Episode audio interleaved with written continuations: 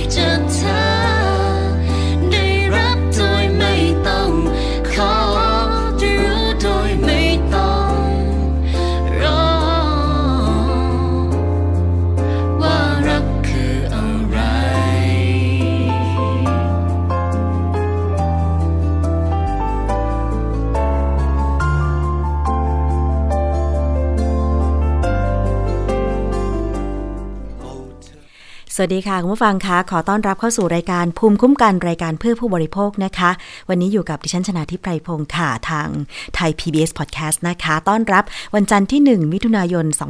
2563 ค่ะ เป็นการคลายล็อกดาวน์ระยะที่ 3 แล้วนะคะทำให้ตอนนี้กิจการหลาย ๆ กิจการกลับมาเปิดแล้ว อย่างเช่น ร้านนวดสปานะคะ แต่ว่าก็ต้องมีมาตรการในการที่จะคุมเข้ม เพื่อความปลอดภัยไม่แพร่เชื้อ โควิด -19 นะคะ รวมไปถึงการปรับเปลี่ยนเวลาของรถเมย์ขอสอมกในการวิ่งให้บริการรับผู้โดยสารค่ะ โดยตอนนี้ปรับเปลี่ยนเวลานะคะ วิ่งตั้งแต่ประมาณตี4ถึง 22 นาฬิกาของทุกวัน แต่ว่าช่วงเคอร์ฟิวก็ยังคง 23 นาฬิกา แต่ว่าร่นระยะเวลาขึ้นมานะคะก็คือ 22 นาฬิกาถึงตี3ของวันถัดไปนั่นเองนะคะ อันนี้ก็ทำให้ใครหลายคนเนี่ยมี ความรู้สึกว่าเป็นอิสระกันมากขึ้นหรือเปล่า หรือว่าความอึดอัดขัดข้องใจในการที่จะต้องงดเว้นการทำกิจกรรมอย่างใดอย่างหนึ่ง อย่างเช่นออกกำลังกายฟิตเนสตอนนี้ก็กลับมาเปิดแล้วนะคะ ใครที่ตอนนี้รู้สึกว่าอ้วนก็สามารถกลับไปเต้น กลับไปเล่นโยคะอะไรได้แล้วใช่ไหมคะ โรงภาพยนตร์ก็ไปดูได้แล้ว เพียงแต่ว่าก็มีมาตรการคุมเข้มเท่านั้นเองค่ะ ยินดีด้วยนะคะ ที่ตอนนี้ประเทศไทยเองก็คุมสถานการณ์การระบาดของโควิด -19 ได้ดีในระดับหนึ่งยังไม่ดีที่สุดแต่ว่าดีในระดับหนึ่งนะคะ เมื่อเทียบกับอีกหลายประเทศ เช่นอเมริกาหรือว่าทางฝั่งยุโรปใช่ไหมคะ แต่เราก็อย่าเพิ่งกาดตกค่ะคุณผู้ฟัง ไม่ว่าจะอยู่ในภาค ธุรกิจหรือว่าประชาชนโดยทั่วไปเนี่ยก็ต้องตั้งกาดไว้ก่อนนะคะระมัดระวังตัวไว้ก่อน ติดตามข้อมูลข่าวสารจากไทย PBS รวมถึงสบคที่มีการถแถลงทุกวันด้วยนะคะ เอาละวันนี้มีอีกเรื่องหนึ่งที่อาจจะเกี่ยวข้องกับ การไปห้างสรรพสินค้าและจะต้องไปเช็คอิน โดยใช้โทรศัพท์มือถือนะคะ เพื่อติดตามว่าเราเข้าไปใช้บริการห้างร้านนั้น เป็นระยะเวลาเท่าไหร่นะคะแล้วจะทำให้ทางภาครัฐเนี่ยติดตามได้เมื่อมีการระบาดของโควิด -19 นะคะ โดยบางคนก็อาจจะต้องไปลงชื่อหรือว่าจะเขียนหมายเลขโทรศัพท์ แต่บางคนสะดวกกว่านั้นก็คือเปิดแอปพลิเคชัน Line ขึ้นมา แล้วก็ เช็คอินนะคะกับ QR code แต่ว่าในระยะหลังนี้ค่ะ ประมาณ 2 สัปดาห์ที่ผ่านมา เอ๊ะมันเกิดเรื่องแปลก ๆ ก็คือว่าการพนันออนไลน์ก็ไม่ได้เล่น สมัครเกมก็ไม่ได้สมัครนะคะ แต่ทำไมมันมี SMS หรือข้อความสั้นเข้ามาในเครื่องโทรศัพท์ แล้วเป็นข้อความสั้นที่เชิญชวนเล่นพนันออนไลน์ด้วย รู้สึกจากซันซิตี้หรือหมาเก๊าอะไรสักอย่างนี่แหละดิฉันก็ได้นะคะสองรอบตอนแรกก็คือ เอ๊ะ เราไม่ได้เล่นนี่ทำไมมันถึงเข้ามามันได้รับข้อมูลเราจากไหนนะคะก็ report เป็นขยะไป ครั้งแรกยังไม่เท่านั้นนะคะ ได้รับอีกอะวันนี้เราจะมาพูดคุยกันค่ะ กับผู้ดำเนินรายการนะคะพิธีกรในรายการ Sci and Tech นะของไทย PBS Podcast แล้วก็ของไทย PBS คุณมณีนาฏอ่อนพันนานะคะ สวัสดีค่ะ สวัสดีค่ะ สวัสดีพี่น้ำชนาทิพย์และสวัสดีท่านผู้ฟังทุกท่านด้วยนะคะ วันนี้เชิญชวนเป็นแขกรับเชิญพิเศษในรายการภูมิค่ะคุ้มกัน เพราะเห็นว่าคุณมณีนาฏเนี่ยตามเรื่องนี้มาโดยตลอดเกี่ยวกับเรื่องความปลอดภัยไอทีนะคะ คุณมณีนาฏได้รับไหม SMS จริงๆเชิใช้ญชวนระบบปฏิบัติการ Android ค่ะ Android ไม่มีปัญหาอ๋อแต่ส่วนใหญ่ที่เจอก็คือ iOS ของ iPhone ค่ะนของ Apple ค่ะ เพราะว่ามันมีฟีเจอร์ของระบบ iMessage ที่เขาบอกว่าน่าจะมีช่องโหว่ น่าจะเกิดปัญหาแหละ ตอนนี้รอการตรวจสอบอยู่ว่า เอ๊ะ มันมีช่องโหว่อะไร ทำไมถึงทำให้ พวกเกมพนันออนไลน์ หรือว่าข้อความขยะแบบนี้ สามารถที่จะส่งเข้ามาในสมาร์ทโฟนของเราได้นะคะค่ะก็หลายคนบอกโอ้โหเนี่ยรับเยอะมากบางคนถึงขั้นแบบถูกตัดเงินในบัตรเครดิตก็มีพี่น้ำการพนันออนไลน์เนี่ยนะ ใช่ค่ะนะคะดิฉันเพิ่งเคยได้รับ เพราะค่ะว่าช่วงก่อนเนี่ยใช้ Android เพิ่งมาเปลี่ยนใช้ iOS ประมาณปลายปีที่แล้วนะคะค่ะอืมก็ก็เลยยังไม่ทราบว่า เอ๊ะ ระบบปฏิบัติการแต่ละ ระบบอย่างเช่น iOS เนี่ยที่เขาบอกว่าเอ๊ะมันก็มีความปลอดภัยระดับหนึ่งเพราะว่าใช่มันเป็นมันไม่ใช่ Open Source ใช่มันเป็นระบบปิดใช่ไหมมันก็น่าจะแบบไม่เปิด Open ให้ผู้พัฒนาแอป หรือว่าเว็บไซต์หรือว่า IT เข้ามาค่ะเพื่อที่จะอัปเดตค่ะแอปพลิเคชันต่าง ๆ ใช่ไหมอืมคือถ้าถามจากอาจารย์ปริญญาหอมอเนกนะคะ เป็นผู้เชี่ยวชาญด้านความปลอดภัยไซเบอร์เนาะค่ะอาจารย์คือเคยถามอาจารย์เรื่องของประเด็น iOS แล้วก็ Android เนี่ยแหละนะคะ อาจารย์บอกว่าถ้าจะดูในเรื่องของ iOS เนี่ยเขาจะเป็นระบบปิดมากกว่า การที่จะมีคนเนี่ยเข้าไปปล่อยอะไรต่างๆ ไม่ว่าจะเป็นพวกมัลแวร์หรือว่าเข้าไปแฮกหรือไปอะไรเงี้ยมันจะยากกว่าระบบมันจะมีความซับซ้อนหลายชั้น แต่ถ้าเป็น Android มันจะเป็นระบบเปิด อันนั้นน่ะมันจะมีคนเนี่ยเข้าไป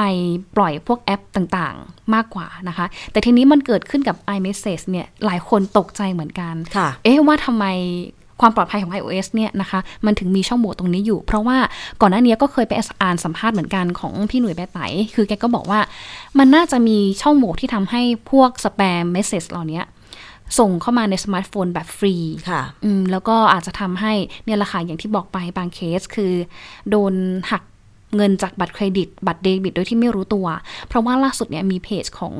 iPhone Thailand ใช่ไหมคะค่ะพี่น้ำออกมาเตือนเหมือนกันว่ามีเคสนะคะที่เขาได้รับข้อความเนี่ยแหละ ขนาดไม่ได้คลิกไปดูนะว่ามันเป็นข้อความหรือว่ามันเป็นลิงก์เกี่ยวกับอะไรค่ะคือดูก็รู้แล้วแหละว่ามันเป็นข้อความที่เป็นจังสแปมมันเป็นพวกแบบสแปมที่ส่งเข้ามาอย่างเงี้ยขนาดไม่ได้คลิกเข้าไป เขาบอกว่าเงินเขาก็ยังถูกหักค่ะ ก็เลยแบบโอ้โหทำการแบบตรวจสอบยอดเงินในบัตรเครดิตนะคะ ตรวจสอบยอดเงินในบัญชีใหม่ แล้วก็ต้องโทรไปให้เครือข่าย นั้นๆเนี่ยช่วยกันบล็อกต้นทางหน่อยนะคะ ว่าอย่าให้มันมีข้อความแบบนี้ส่งเข้ามาเสียหายกันหลายคนเหมือนกันนะคะ ใช่ค่ะ เพราะว่าเราเคยนำเสนอไปนะคะว่าถ้าสมมุติเราอยู่ๆได้รับ SMS หรือข้อความสั้นเข้ามา โดยที่เราไม่ได้ไปสมัครค่ะนะเราไม่ได้ไปติดต่อหน่วยงานหรือว่าร้านค้านั้นเลยอยู่ๆเข้ามาโดยที่เราไม่ต้องการมันเป็นการรบกวนเราเนี่ยค่ะสามารถที่จะโทรไปหมายเลขโทรศัพท์ที่กสทช สามารถให้โทรฟรี แล้วก็บล็อกข้อความนั้นได้ใช่ไหมคะ ก็คือ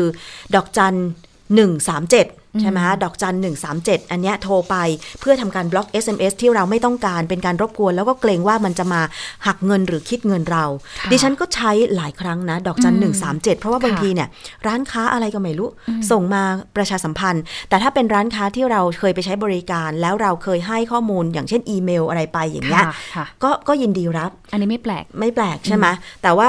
อย่างข้อความการพนันเนี่ยเออเพิ่งได้รับแล้ว มีความรู้สึกเหมือนหลายคนคุณมณีนาฏว่าค่ะทำไมอยู่ๆมันเข้ามา อยู่ๆมันเข้ามาหลังที่เราไปเช็คอิน จากเว็บไทยชนะ ที่ร้านค้า แล้วมันจะเป็นอันตรายมันล้วงข้อมูลเราไหมค่ะเพราะตอนนี้เนี่ยเราทำธุรกรรมแบบออนไลน์ค่ะเรามีแอปพลิเคชันของธนาคารแบบ ที่สามารถทำธุรกรรมในมือถือได้ใช่ไหมคุณมณี ค่ะนะคะก็จริงๆเนี่ยมีหลายคนเหมือนกันตั้งข้อสังเกต เพราะว่าหลังจากที่หญิงได้โพสต์ข้อความเนี่ยแหละนะคะ เกี่ยวกับประเด็นร้อนสองสามวันที่ผ่านมาค่ะกับข้อความปริศนาเนี่ยนะคะ หลายคนตั้งข้อสังเกตว่า เอ้ยฉันไปสแกนไทยชนะมา ฉันใช้ไทยชนะมา อยู่ดีๆอะ เมสเซจเนี้ยมันก็เด้งขึ้นมาเลย มันจะเกี่ยวข้องกับไทยชนะหรือเปล่า อันนี้มันก็ไม่แปลกนะคะ อันนี้เราสามารถที่จะสงสัยได้ คือมันก็ชวนให้เราคิดแหละ เพราะว่าเอาเราไปสแกนไทยชนะมาแล้ว อยู่ดีข้อความแบบนี้ก็เด้งมาทั้งๆที่ก่อนหน้านี้ก็ไม่ได้เด้ง คือมันเด้งมาในช่วงที่ทางภาครัฐเขาขอขอความร่วมมือให้สแกนไทยชนะในเวลาในเวลาที่เราไปในสถานที่ต่างๆ ใช่ไหมคะค่ะเพื่อในการทำในการสอบสวนโรค แต่ทีนี้พอสแกนปุ๊บเด้งเข้ามา ส่วนใหญ่จะเจอปัญหาก็คือพวก iPhone อืม iPhone เพราะอะไรรู้ไหมคะ เพราะว่า iPhone นะตอนเนี้ยสามารถที่จะโหลดแอปของไทยชนะได้แล้วค่ะก่อนหน้านี้คือเป็นแพลตฟอร์ม เหมือนเข้าไปสแกนจากไลน์ใช่ไหมคะแล้วต้องเข้าสแกนลิงก์แล้วก็เข้าลิงก์อ่าฮะแล้วก็กดเช็คอินค่ะแต่ว่านะตอนนี้คือแพลตฟอร์มของไทยชนะพัฒนาเป็นแอปแล้ว เพราะฉะนั้นเนี่ยระบบที่มันสามารถโหลดแอปของไทยชนะเนี่ยตอนนี้ก็คือ iOS อือฮึส่วน Android เนี่ยยังก็คือค่ะยังคงใช้แพลตฟอร์มเดิมอยู่ มันก็เลยทำให้เป็นช่องโหว่เนี่ยแหละอืมค่ะ เพราะฉะนั้นเนี่ยเราจะมาฟังนะคะจากอาจารย์ปริญญาหอมอเนก ผู้เชี่ยวชาญ ความปลอดภัยไซเบอร์ หรือว่าโลกไอทีเนี่ยนะคะว่า การที่เราได้รับ SMS ชวนเล่นการพนันเนี่ยนะคะ จะเกี่ยวกับเว็บไทยชนะหรือไม่ค่ะ ผมส่วนตัวคิดว่าไม่เกี่ยวฮะเพราะว่าผมเองไม่ได้เช็คอินไทยชนะในเครื่อง iPhone เครื่องหนึ่งเบอร์หนึ่งนะฮะผมก็ได้รับฮะอันนี้ก็ชัดเจนว่ามัน คนที่ไม่ได้เช็คอินไทยชนะ ก็ได้รับ iMessage ตัวนี้เหมือนกันครับ แล้วก็โทษทีนะฮะ report junk ไปแล้วก็ยังได้รับอยู่นะฮะเพราะว่าเขาเปลี่ยนอีเมลมาฮะคือคือการ report junk ไปเนี่ย เราไม่รับอีเมลจากอีเมลจากอีเมลหมายเลขนี้ใช่ไหมฮะ email address เนี่ยถ้า spammer เขาแก้ตัวสอบมาตัวเดียวอะเขาก็ส่งมาได้อีกแต่เพราะฉะนั้นเรื่องนี้จิตวิทยาหมู่ที่ว่าแอปไทยชนะเป็นอย่างนั้นเป็นอย่างนี้เนี่ยผมว่าเราคงต้องยุติแล้วล่ะเพราะว่าผมคิดว่ามันไม่น่าใช่แต่ความแต่ไม่ได้บอกหมายความว่า ต่อไปมันจะไม่มีช่องโหว่นะอาจจะมีใครเจอช่องโหว่ในแอปไทยชนะแอป Facebook แอปไลน์มีความเป็นไปได้เราก็ติดตามกันต่อไป คนพัฒนาแอปก็ต้องอัพเวอร์ชันกันต่อไปอะผมเชื่อว่าในที่สุดรัฐบาลจะออกมา เมื่อในเวลาที่เหมาะสมนะครับผมว่ารัฐบาลต้องออกมาแน่นอนครับ แต่เขาอาจจะยังตาบเตรียมข้อมูลอะไรให้เรียบร้อย แล้วก็ดูกระแสอยู่ผมคิดว่าในที่สุดรัฐบาลจะต้องออกมาแน่นอนครับ นั่นก็เป็นความคิดเห็นจากอาจารย์ปริญญานะคะเชื่อแน่ว่าคุณผู้ฟังหลายคนเนี่ยจะได้รับ SMS เชิญชวนเล่นพนันออนไลน์ ถ้าใครใช้ระบบปฏิบัติการ iOS นะคะอืมคุณมณีค่ะก็มีอาจารย์สมคิดจิรานันตรัตน์นะคะกรรมการค่ะผู้ทรงคุณวุฒิ ด้านเทคโนโลยีดิจิทัล นวัตกรรม และการเปลี่ยนผ่านสู่ดิจิทัลสำนักงานพัฒนารัฐบาลดิจิทัล องค์การมหาชนนะคะ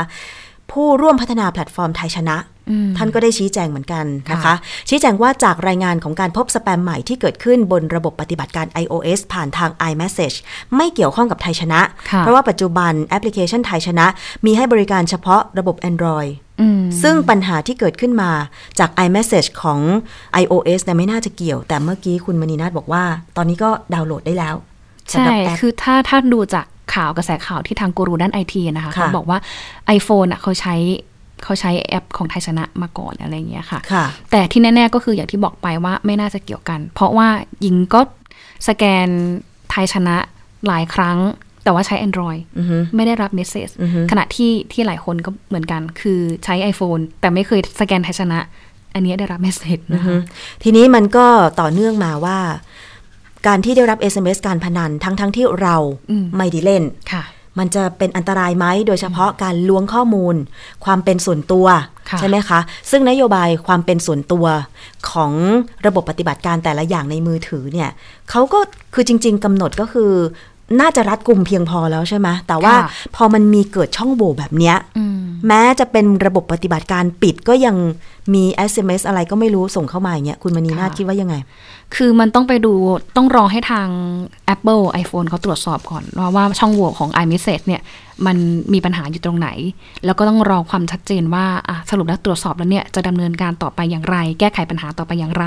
เพื่อที่จะไม่ให้เกิดผลกระทบ หรือว่าเกิดความเสียหายให้กับผู้บริโภคมากที่สุดค่ะแต่ในเบื้องต้นนะคะ ในส่วนตัวของเราเองในฐานะที่เป็นผู้บริโภคเนาะ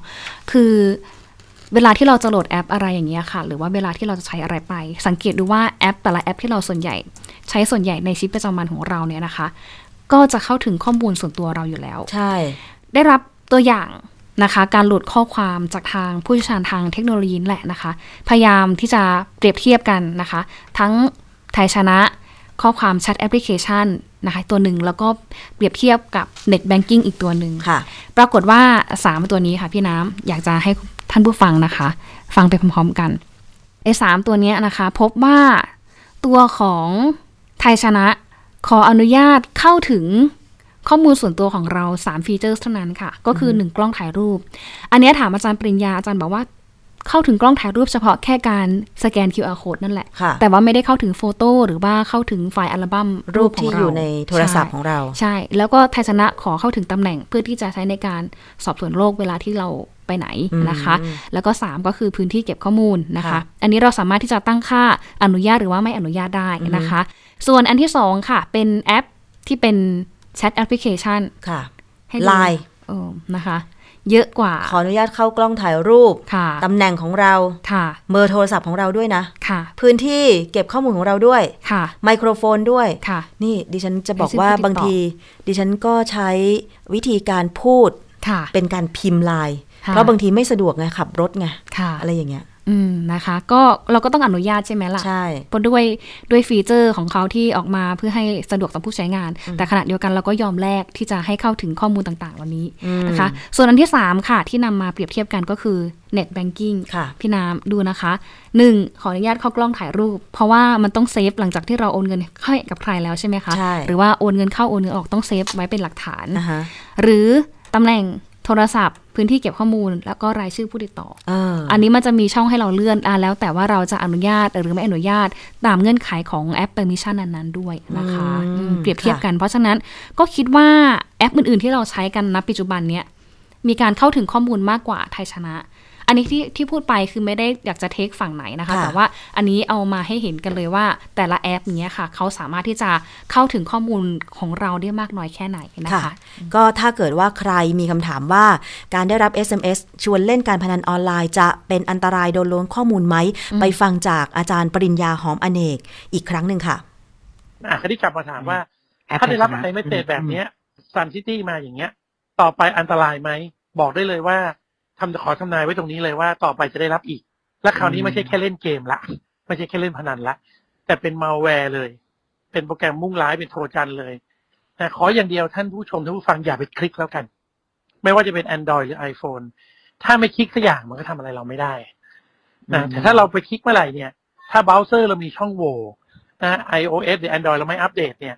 โอกาสจะติดโทรจันทร์แล้วคราวนี้มันจะลุกลามไปถึง internet banking ลุกลามไปถึงไอ้พวกอ่า Facebook ไลน์เลยเนี่ยมีความเป็นไปได้ถ้าเครื่องเราโหว่แล้ว แล้วเราไปรันโปรแกรมที่เป็น malicious code ให้มันมายึดเครื่องเราได้เนี่ย เพราะฉะนั้นจุดตายสำคัญที่สุดเลยนะ คืออย่าคลิก ห้ามคลิกอ่าแต่มันจะมีอยู่น้อยมากที่รับไม่เสร็จปุ๊บไม่คลิกแล้วมันกินเครื่องเราเลยเนี่ยมีอืมอันนั้นเป็นพวก zero day ที่ระดับโลกจริง ๆ ซึ่งตรงนั้นเราต้องคอยอัปเดต iOS หรือ Android ให้เวอร์ชันล่าสุดเสมอ อยากจะเตือนผู้ใช้ Android ที่เป็นมือถือเครื่องเก่า Android เขาไม่อัปเดตให้แล้วนะเเปลี่ยนมือถือเครื่องใหม่เลย เพราะว่า Android ตัวนั้นมันไม่อัปเดต มันเสี่ยงอ๋อครับผม โอ้เนี่ยแค่แหละบางข้อความเข้ามาในเครื่องของเราค่ะก็ตัดเงินไปหรือคิดตังเราด้วยนะ ใช่ คนหัวลุกมากพี่น้ำนะคะค่ะบางทีส่ง message มาในรูปแบบของอะชวนดูภาพโป๊เข้าคลับ แบบภาพสยิวสยิวหรือหลอกลวงเราว่า คุณคือผู้โชคดีได้รับอ่ารางวัลอันนี้ลองคลิกเข้าไป อันเนี้ยก็เป็น spam message ที่อันตรายเหมือนกัน เพราะฉะนั้นนะคะอาจารย์บอกว่าอย่าไปคลิกอย่าคลิก แล้วก็พยายามที่จะอัปเดตเวอร์ชัน Android แล้วก็ iOS ให้มันเป็นเวอร์ชันล่าสุดเสมอ เพื่อที่จะอัปเดตระบบความปลอดภัยของตัวเครื่องด้วยคเพราะฉะนั้นเนี่ยถ้าฟังอยู่ในต่างจังหวัดนะอืม สมมุติทำไม่เป็นค่ะสมมติว่าเป็นผู้สูงอายุค่ะจะอัปเดตเวอร์ชันตอนนี้มันเป็นเวอร์ชันอะไรอ่านไม่ออกหรือไปไม่ถูกอะไรอย่างเงี้ยค่ะขอลูกขอหลานค่ะให้ช่วยบอกว่าช่วยแบบว่าทำแอปพลิเคชัน หรือทำระบบปฏิบัติการให้มันอัปเดตเวอร์ชันล่าสุดสิค่ะจะได้แบบว่าเพื่อป้องกันค่ะพวกช่องโหว่ต่างๆ ที่อืมผู้ไม่ประสงค์ดี ส่งสแปม ส่งอะไรนะมันแวร์มาค่ะโจมตีข้อมูลมาล้วงข้อมูลเราอืมนะคะค่ะเนี่ยค่ะ คือเขาทาง iPhone Thailand เขาก็แนะนำเหมือนกันนะคะพี่น้ำคือเพราะว่าปัญหานี้เป็นปัญหาใหญ่เหมือนกันนะคะ ก็บอกว่าถ้าเจอแบบเนี้ยให้เราไปคลิกตรง iMessage แล้วก็คลิกคำว่าสแปม แล้วก็เลือกข้อมูลออกจากการสนทนาสองรอบ แล้วก็แจ้งว่าเป็น message ขยะ นะคะ หรืออีกวิธีหนึ่งก็คือเข้าไปที่การตั้งค่าเลือกข้อความค่ะ จากนั้นก็เลือกคลิกที่ฟิลเตอร์ผู้ส่งที่ไม่รู้จัก มันจะเป็นตัวกรองอีกอย่างหนึ่งเพื่อที่จะไม่ให้ message ปลอมๆเนี่ยหรือว่า message แปลกๆจากคนที่ไม่รู้จักเนี่ยเข้ามาในเครื่องเราค่ะนอืมอันนี้ก็จะช่วยได้นะคะ แต่ค่ะสำหรับใครที่ใช้ระบบปฏิบัติการ Android ค่ะก็ต้องไปอัปเดตเวอร์ชันหรือว่าถ้าเป็นตอนนี้เหมือนที่อาจารย์ปริญญา แนะนำเมื่อสักครู่ก็คือว่าให้เปลี่ยนเครื่องเถอะค่ะ ใช่ไหมคะ เพราะว่า Android ไม่อัปเดตเวอร์ชันที่เป็นเครื่องเก่าให้แล้ว ต้องฝากไว้ด้วยนะคะ เพราะว่าดิฉันเห็นผู้สูงอายุในต่างจังหวัดอย่างพ่อแม่ดิฉันเนี่ยค่ะยังใช้เครื่องโทรศัพท์ที่เป็น 2G อะอืมะคือของคุณแม่ดิฉันก็มีเครื่องหนึ่งคุณพ่อก็มีเครื่องหนึ่งแต่ว่าค่ะคุณแม่ก็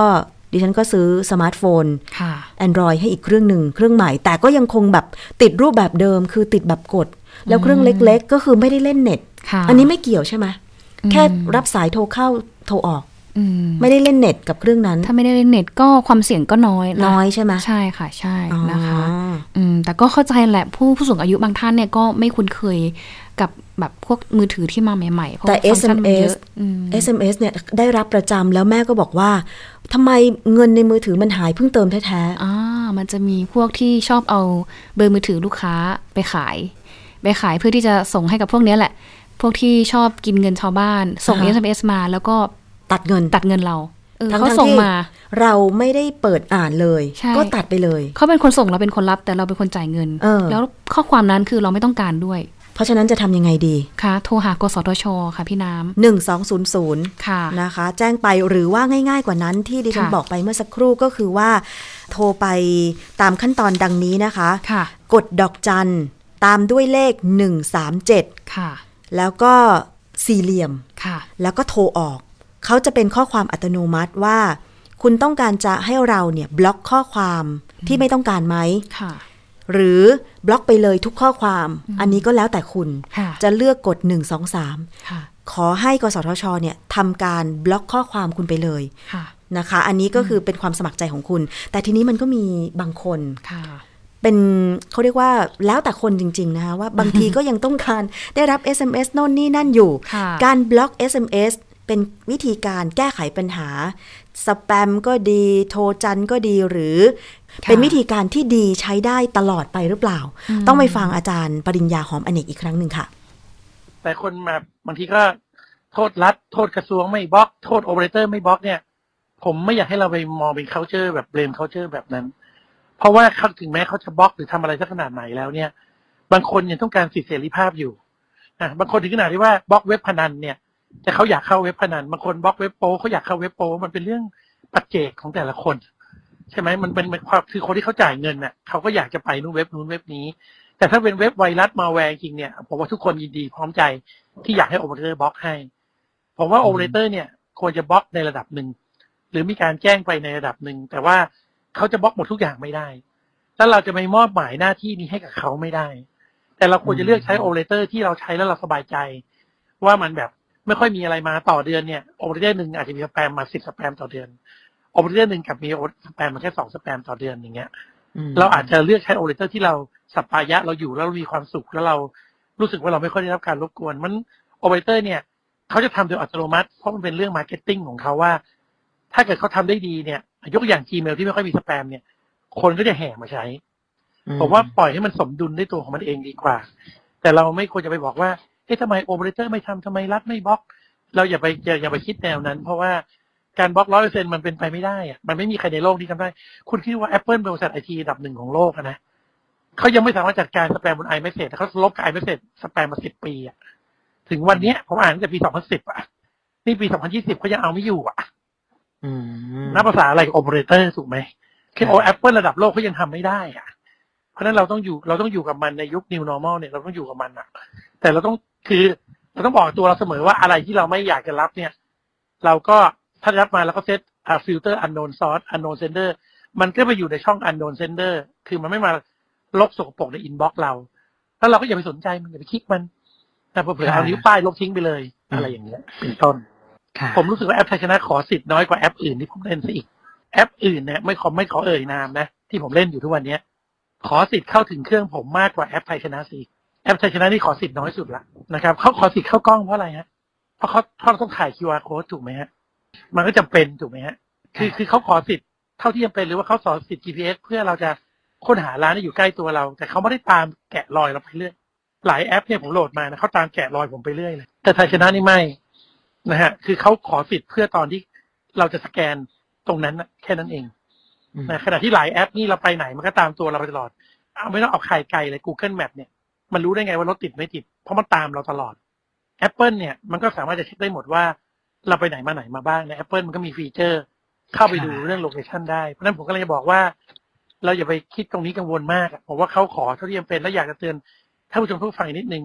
สมมติผมไปโหลดแอปแต่งหน้ามานะจากเมืองจีนนะ แล้วเขาขอสิทธิ์เข้า contact ผมคุณว่ามัน make sense ไหมคือแอปแต่งหน้าขอเข้า photo ผมยังพอเข้าใจ แต่ขอเข้า contact list ผมเนี่ยผมว่ามันไม่ใช่ละเราต้องตัดสินใจด้วยตัวเราเองว่าเราจะให้หรือไม่ให้ ถ้าเรากังวลเราก็ไม่โหลดทุกวันนี้เราจะเข้าผ่านเว็บก็ได้ หรือว่าจะไปที่ร้าน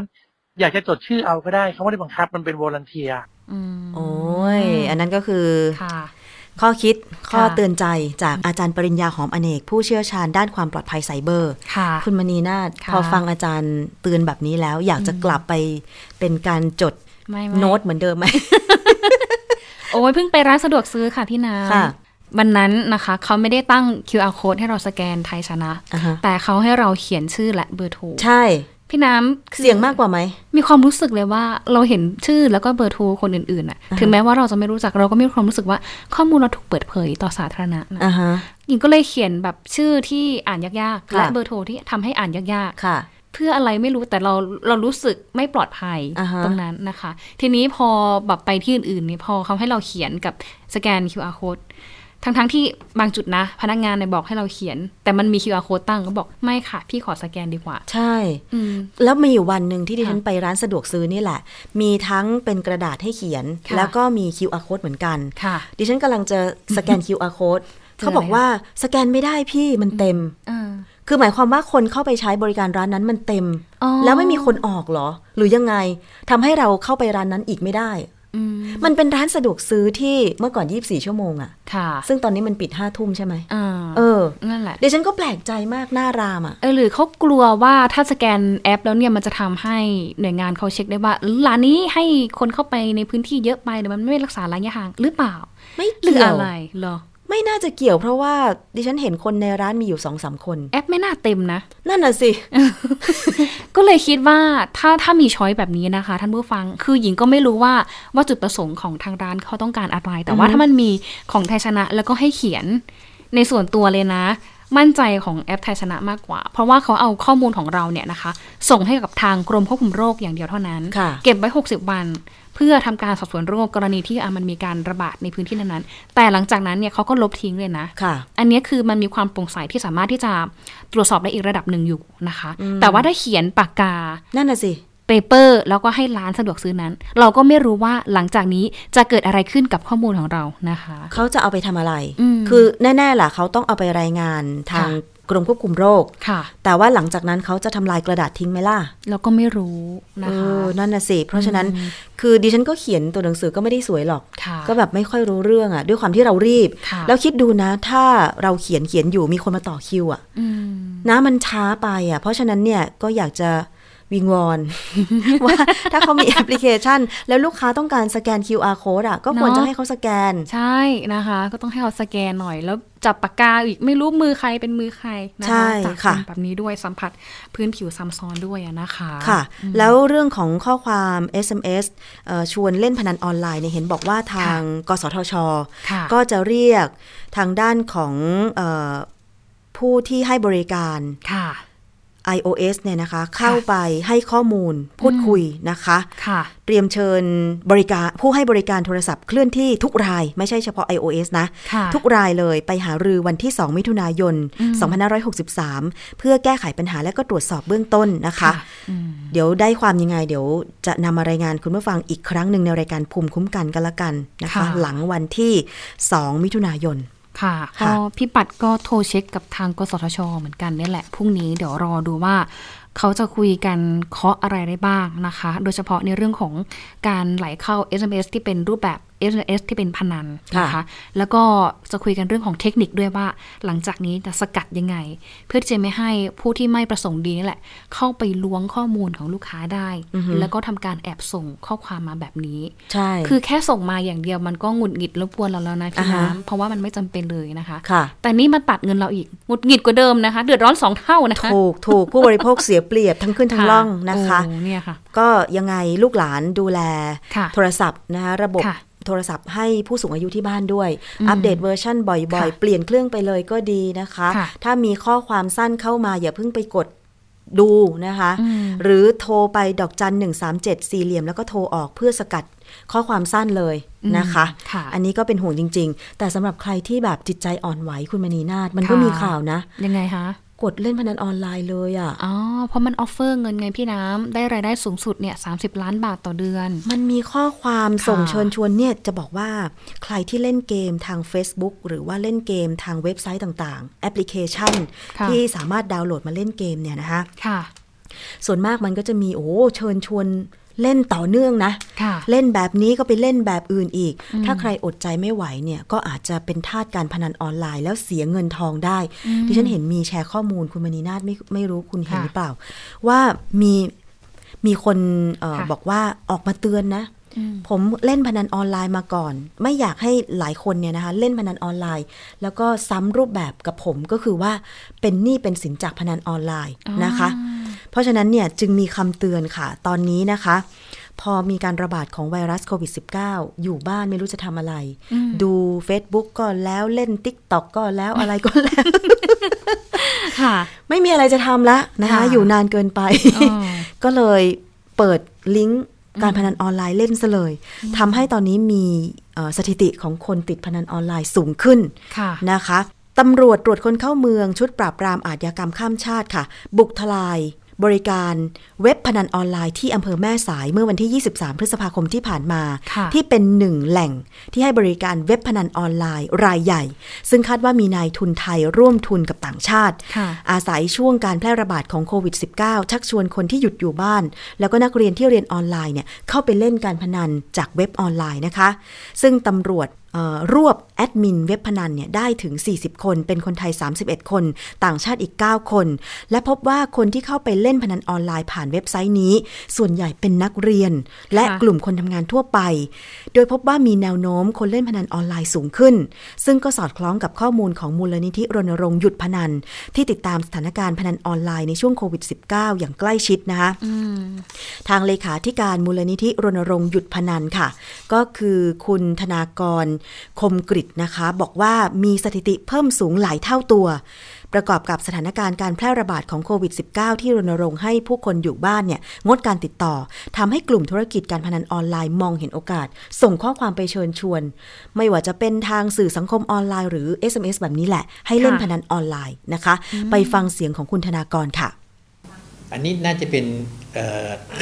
ช่วงที่เรียกว่าเป็นโอกาสทองของธุรกิจพนันออนไลน์นะครับ เพราะเขาก็คงสบช่องนี้อยู่ละนะฮะว่าว่าคนคนอยู่บ้านนะครับหยุดเชื้อเพื่อชาติกันเยอะเนี่ยนะครับ งานก็ไม่มีทางเรียนก็ไม่ได้ไม่ไม่เปิดเรียนเนี่ยอันนี้พวกพวกธุรกิจพนันออนไลน์เห็นเป็นโอกาสเยอะนะครับเขาก็จะมีมีการลุกโฆษณาเข้ามาโดยใช้คำพูดพวกนี้แหละนะครับว่าว่ากักตัวไม่ต้องกลัวจนนะครับ อยู่บ้านก็หาเงินได้ง่ายๆเหล่านี้เป็นต้นนะครับมันนี่อันนี้ก็น่าจะเป็นเป็นการเห็นโอกาสของธุรกิจพนัน นะครับแนวโน้มมันเชื่อได้ว่าก็จะมีคนถูกชวนเล่นพนันมากขึ้นมากขึ้นนะครับ ค่ะ ทางด้านพันตำรวจเอก สิริวัตรดีพอนะคะโฆษก กองบังคับการปราบปรามการกระทำความผิดเกี่ยวกับอาชญากรรมทางเทคโนโลยี หรือปอทค่ะ ก็ได้บอกว่าการพนันออนไลน์ อีกรูปแบบที่กำลังได้รับความนิยมก็คือเกมพนันออนไลน์ ซึ่งง่ายต่อการเข้าถึงของคนทุกเพศทุกวัยค่ะที่น่าห่วงก็คือกลุ่มเด็กและเยาวชนนี่แหละนะคะ ไปฟังเสียงของพันตำรวจเอกสิริวัตรค่ะ คือเราก็เป็นห่วงเด็กและเยาวชนนะครับเพราะเด็กเยาวชนเนี่ยก็เป็นวัยที่เข้าถึงสมาร์ทโฟนได้เหมือนกันนะครับ เดิมทีเมื่อก่อนเนี่ย อาจจะมีการขโมยเลขที่เลขบัตรเครดิต คุณพ่อคุณแม่ไปซื้อไอเทมเกมนะครับ แต่ตอนหลังเนี่ยเนื่องจากเว็บไซต์การพนันเนี่ยพัฒนารูปแบบนะครับ มาในหลาย ๆ รูปแบบมาในรูปแบบเกมก็มีเนี่ยเพราะฉะนั้นเนี่ยจากเดิมขโมยไปซื้อไอเทมกลายเป็นว่าขโมยบัตรเครดิตไปเล่นการพนันค่ะ เพราะฉะนั้นก็ต้องฝากเตือนนะคะ เห็น SMS หรือว่าลิงก์การพนันอะไรต่างๆ ที่เข้าไปในสื่อสังคมออนไลน์อย่าไปกด แล้วก็อย่าไปเข้าไปเล่น ไม่งั้นเนี่ย อาจจะยั้งใจไว้ไม่อยู่ เหมือนที่คุณตำรวจท่านได้เตือนไว้โดยเฉพาะน้องๆน้องๆเยาวชน ซึ่งยังไม่มีรายได้ ค่ะ ก็ไปเนี่ยขโมยบัตรเครดิตกรอกเลขนะคะของทางผู้ปกครองเนี่ยมูปัญหาใหญ่เหมือนกันนะคะค่ะก็ต้องช่วยกันดูแล เมื่อสักครู่นี้พี่น้ำหญิงพยายามที่จะเสิร์ชคำว่าพนันออนไลน์ค่ะเด้งขึ้นมาเต็มเลยนะคะ แล้วก็โอ้โหคือเขา โฆษณาแบบชวนเชื่อเนาะให้เล่นง่าย ๆ ด้วยภายในเวลาไม่กี่วินาทีอืมด้วยระบบออโต้ที่เร็วที่สุดอือฮึเสนอเงินนะคะ นู่นนี่นั่นเนี่ยนะคะ บอกว่าอ้างว่ามีความปลอดภัยร้อยเปอร์เซ็นต์นะคะ ได้เงินจริงแล้วก็เล่นได้แป๊บเดียว โอ้โหอันนคือแบบเห็นแล้วท่านผู้ฟังนะคะ คลิกแบบนี้คืออย่าเพิ่งไปหลงเชื่อ อย่าเพิ่งคลิกเข้าไปเล่นนะคะ เพราะว่ามันจะดูดเงินจากเราไม่รู้ตัวนะคะใช่ค่ะ แล้วบางทีเนี่ยการเข้าไปในเว็บไซต์บางเว็บไซต์ ด้วยความสมัครใจคืออาจจะเป็นความชอบค่ะอย่างที่อาจารย์ปริญญา ท่านได้พูดไปช่วงก่อนหน้าเนี้ยค่ะ ว่าบางคนก็อาจจะเป็นสิทธิส่วนบุคคลในการเข้าอืมเว็บโป้บ้างอะไรบ้างค่ะ ถ้าใครเคยเข้านะคะค่ะมันจะมีแบบลิงก์การพนันส่งมาด้วยนะค่ะคือพวกนี้มันเหมือนเป็นเครือข่ายกันยังไงไม่รู้เหมือนกันค่ะนะเว็บโป้จะต้องมากับลิงก์พนันออนไลน์อืมลิงก์พนันออนไลน์จะต้องมากับเว็บโป้อะไรอย่างเงี้ยค่ะ คือเราเป็นผู้ใหญ่เราก็ ตรวจสอบข้อมูลเหล่านี้ได้นะอืมแต่ถ้าเกิดว่าเด็กสามารถเข้าโทรศัพท์มือถือ หรือว่าเข้าเว็บไซต์ได้ง่าย ๆ สื่อสังคมออนไลน์แม้แต่ตอนเนี้ย พ่อแม่คนไหนนะสร้างแอคเคาท์หรือว่าบัญชี Facebook ให้ลูกนะค่ะต้องรู้รหัสของลูกอืมต้องสามารถเข้าไปเช็ค Facebook ของลูกด้วยค่ะ หรือถ้าลูกแอบเปลี่ยนรหัสเนี่ยก็ต้องแบบเค้นเอารหัสจากลูกให้ได้ คือการที่เขาเปลี่ยนรหัส Facebook หรืออะไรก็ตามที่เราสร้างให้เขาเนี่ยอ่ามันส่อเจตนาว่าเขาต้องมีความลับอะไรแล้วล่ะ อืมเนาะก็ต้องฝากคุณพ่อคุณแม่ช่วยดูแลน้องๆด้วยนะคะ เพราะว่าอย่างที่บอกไปคือรูปแบบ ไม่ใช่แค่ส่งแค่เมสเซจมา อันนี้ชวนให้เล่นผ่านมือถือดีไม่ดีเนี่ยก็ชวนเล่นผ่านทางโซเชียลมีเดียด้วยใช่นะคะยิ่งการเข้าไปสมัครเป็น member ในบางเว็บนะเขาพยายามที่จะให้เราสมัครผ่านทางการใช้ Facebook โซเชียลมีเดียหรือสมัครผ่านทางการใช้รหัสไลน์นะคะรหัสเบอร์โทร อันนี้ยิ่งง่ายเลย ยิ่งง่ายต่อพวกเว็บพนันต่างๆ ที่จะส่งข้อความมาเชิญชวนให้เราเนี่ยเข้าไปเล่นอืมการพนันผ่านทางนี่แหละโซเชียลมีเดียต่างๆ ที่เข้าถึงตัวเราให้มากที่สุดด้วยนะคะ แต่จะว่าไปมันก็ห้ามไม่ได้ การเล่นเกมออนไลน์ แม้แต่ดาวน์โหลดเกมมาติดตั้งในมือถือ มีอะคะมีอืมเล่นเกมอะไรนะเพชรบ้างอ่าหรือว่าเล่นเกมไพ่อะไรอย่างเงี้ยค่ะแต่ว่าการดิฉันนะ ถ้าค่ะจะเข้าไปเล่นนะ ใช้เป็นรูปแบบของ Account ของไม่ใช่ Account ของ Facebook อะค่ะ แล้วก็ไม่ใช้ Account ของสื่อสังคมออนไลน์ทั่วไปอะอืมใช้แบบแขกไปเยือนอะอืมเออใช้แบบ Account ของแขกผู้ไปเยือนอะไรอย่างนี้ดีกว่าอืมเราไม่ต้องบันทึกข้อมูลหรือให้อีเมล หรือให้รหัสอะไรไป เนาะสำคัญที่สุดนใช่ค่ะฝากอะตัวด้วยค่ะฝากกันไว้สำหรับผู้บริโภคทุกท่านนะคะ ด้วยความปรารถนาดีจากรายการภูมิคุ้มกันรายการเพื่อผู้บริโภคค่ะ อะเราไปติดตามอีกช่วงหนึ่งนะคะอะแต่ก่อนอื่นต้องขอบคุณคุณมณีนาฏอ่อนพันนาค่ะผู้ประกาศและพิธีกรรายการด้านไอทีของไทย PBS นะคะสาวสวยได้ค่ะพี่น้ำอ๋อสาวสวยด้วยค่ะ คุณมณีนาฏอ่อนพันนาสาวสวยนะคะค่ะขอบพระคุณค่ะขอบคุณค่ะสวัสดีค่ะ ไปติดตามช่วงคิดก่อนเชื่อกับดรแก้วกังสดานนภัยนักพิษวิทยานะคะ คุยกับดิฉันในเรื่องของการออกกำลังกาย ช่วยป้องกันโควิด -19 ได้จริงหรือค่ะ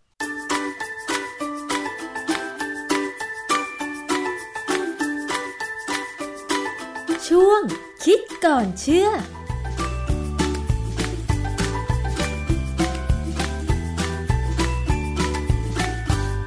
พบกันในช่วงคิดก่อนเชื่อกับดรแก้วกังสดานนภัย นักพิษวิทยาและดิฉันชนาทิพไพรพงศ์ค่ะ พูดถึงเรื่องของการออกกำลังกายอีกสักครั้งหนึ่งนะคะ ในช่วงที่มีการระบาดของเชื้อไวรัสโคโรนาสายพันธุ์ใหม่ 2019 หรือโควิด -19 หลายคนก็คือหยุดออกกำลังกายไปเลย เพราะว่าสถานออกกำลังกายเช่นฟิตเนสบ้างหรือสนามกีฬาบ้างเนี่ยนะคะ ก็ปิดตัวลงไปค่ะ แต่ว่าเมื่อมีการคลายล็อกดาวน์เป็นระยะระยะก็มีการ เปิดสำหรับสนามกีฬาที่สามารถรักษาระยะห่างในระหว่างออกกำลังกายได้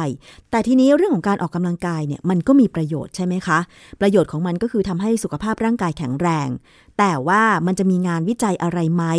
ที่ออกมาบอกเกี่ยวกับข้อมูลของการออกกำลังกายว่าจะสามารถช่วยป้องกันโควิด -19 ได้ต้องไปถามอาจารย์แก้วค่ะ อาจารย์คะการออกกำลังกาย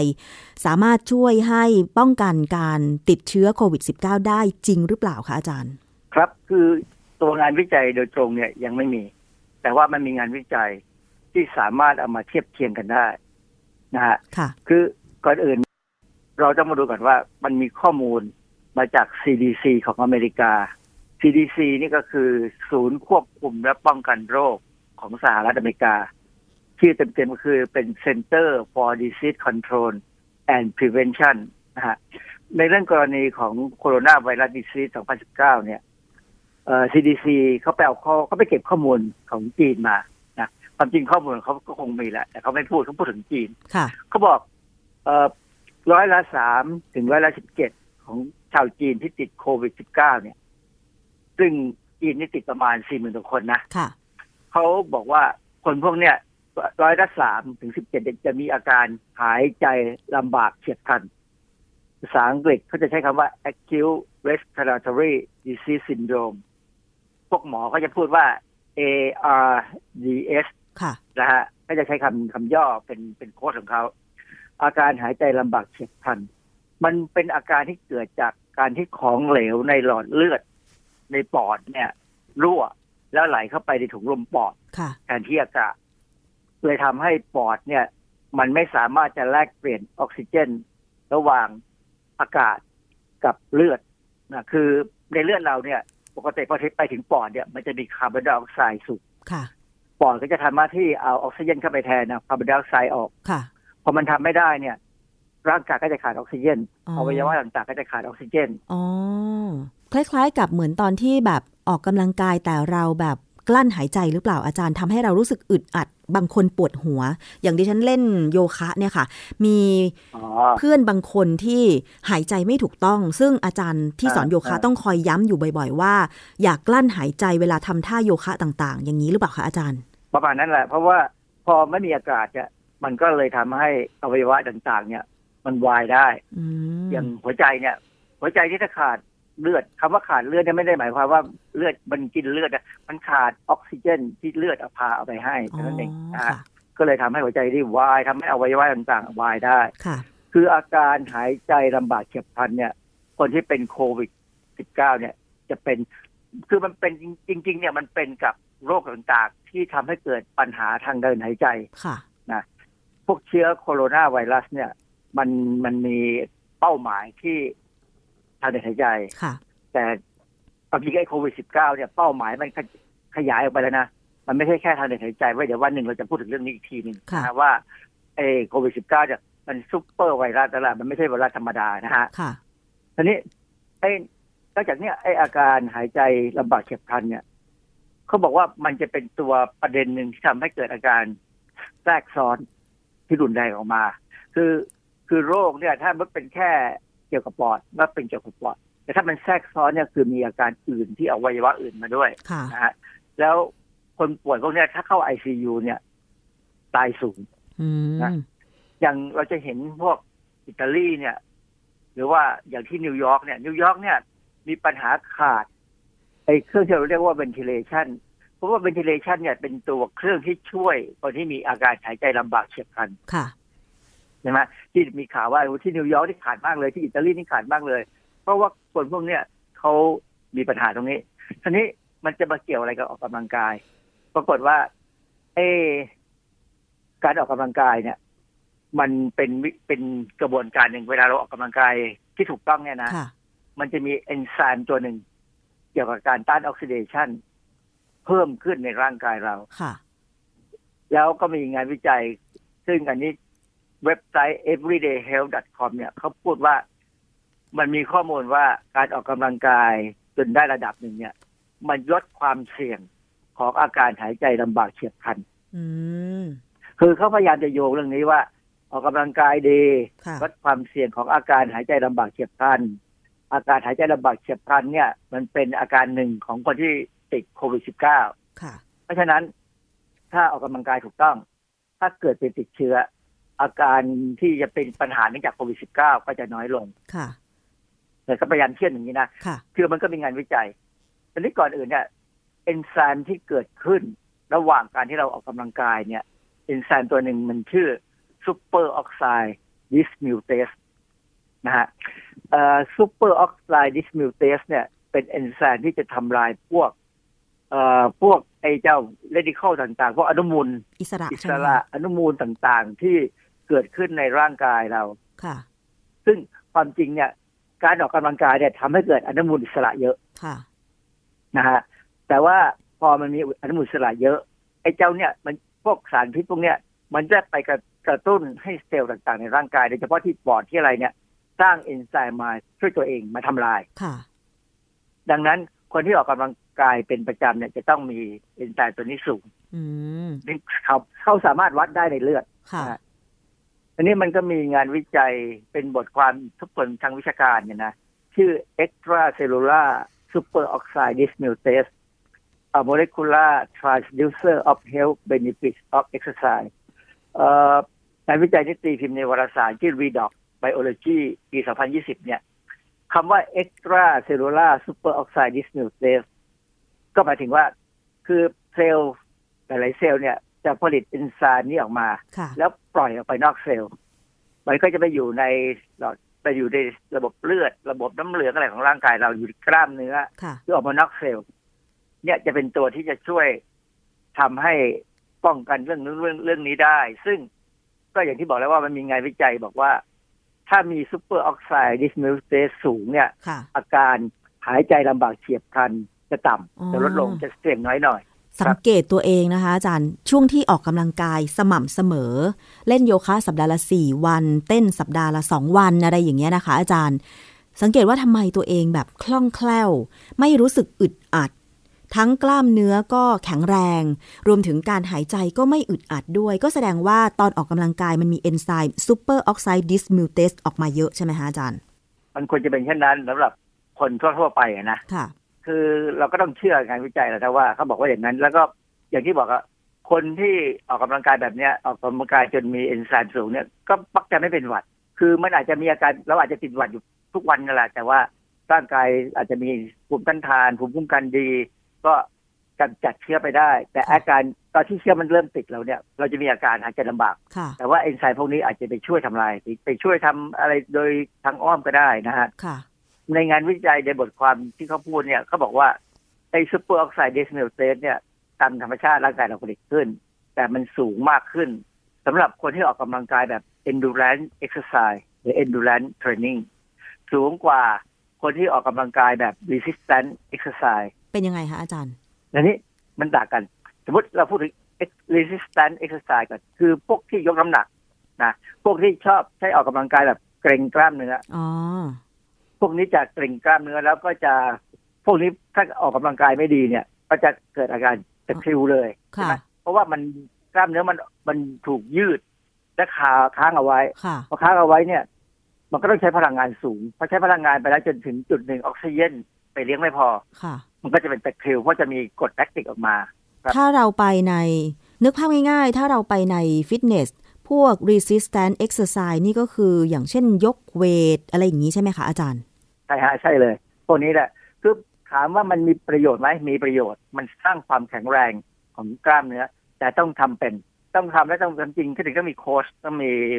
ไอ้เทรนเนอร์นะค่ะช่วยดูว่ายกขนาดไหนจะพอ คือถ้ายกมากเกินไป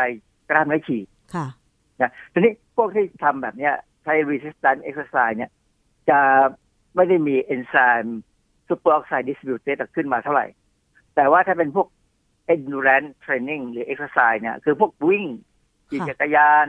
ออกกำลังกายอย่างขยับตัวผมาตีแบดนี่คงใช่เหมือนกัน คือมันมันต้องแบบออกกำลังกายแบบขยับตัวเอง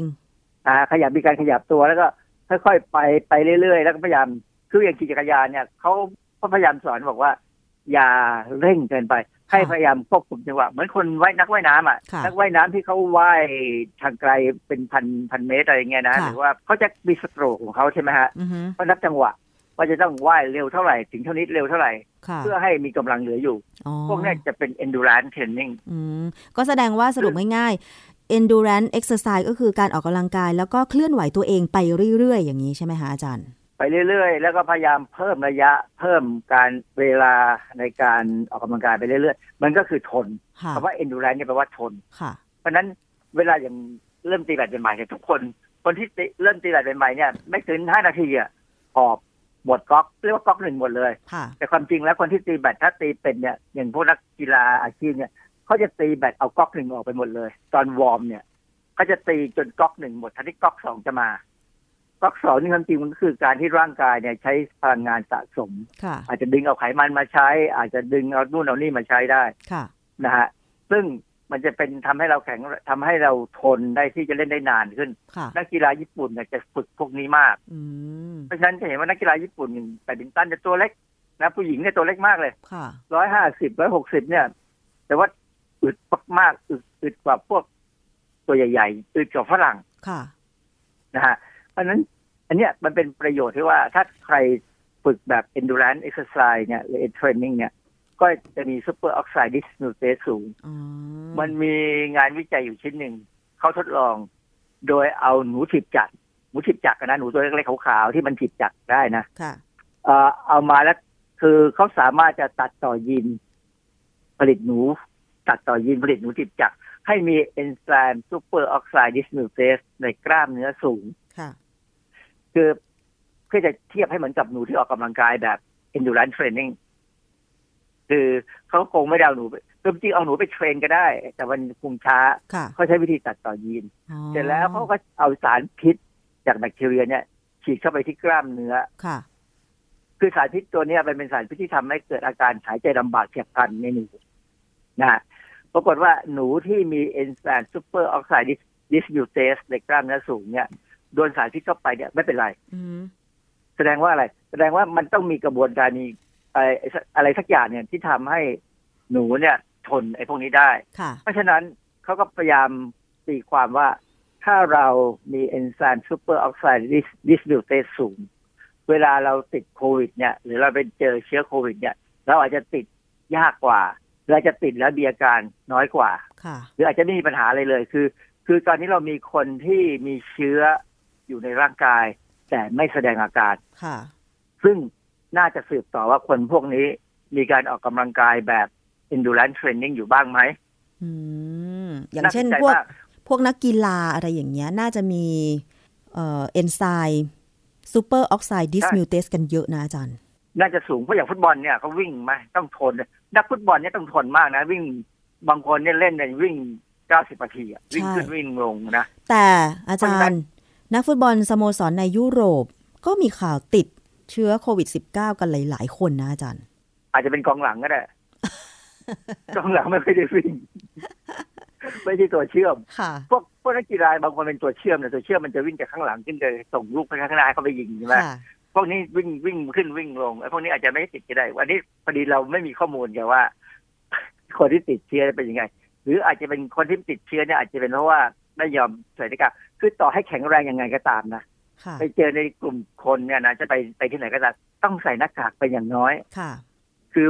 ป้องกันปล่อยน้ำลายจากคนที่เขาจามไอออกมาโดยที่ เอ่อไม่ได้ตั้งใจนะ แต่ว่า มีก็วันนั้นมีข่าวอันหนึ่งเขาบอกว่า คนที่ใส่หน้ากากเนี่ย เวลาจะจามจะไอเนี่ยเขามักจะเลิกหน้ากากขึ้นแล้วจามออกไปก่อนแล้วก็ปิดหน้ากากลงมา ก็ไม่มีประโยชน์อันใด ทั้งที่ที่ความจริงหน้ากากเนี่ยคือสิ่งที่เขาต้องการจะให้มันซับน้ำลายไว้ไม่ให้ใช่ออกไปข้างนอกค่ะแต่วันนี้เขาก็เปิดออกคือคือไม่อยากให้หน้ากากเหม็นมั้งค่ะ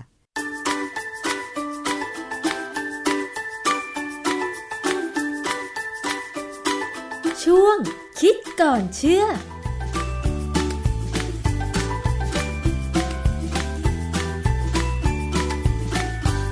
และนั่นก็คือช่วงคิดก่อนเชื่อกับดรแก้วกังสดานนภัยนักพิษวิทยานะคะ เอางานวิจัยมาพูดคุยกันค่ะ เรื่องของการออกกำลังกาย เมื่อไหร่เมื่อไหร่ก็มีประโยชน์นะคะ เพราะฉะนั้นก็อย่าละเลยค่ะ ถึงแม้ว่าในช่วงที่หลายคนต้องถูกกักตัวแล้วสถานออกกำลังกายหลาย ๆ ที่ปิดนะคะ อย่างน้อยๆ ค่ะ ยืดเส้นยืดสายอยู่กับบ้าน ถ้ามีเวลาหน่อยก็อาจจะเปิดเพลงเต้นเบา ๆ อย่างนี้ก็ได้นะคะ อันนี้ก็ถือว่าเป็นการทำให้ร่างกายได้ขยับค่ะ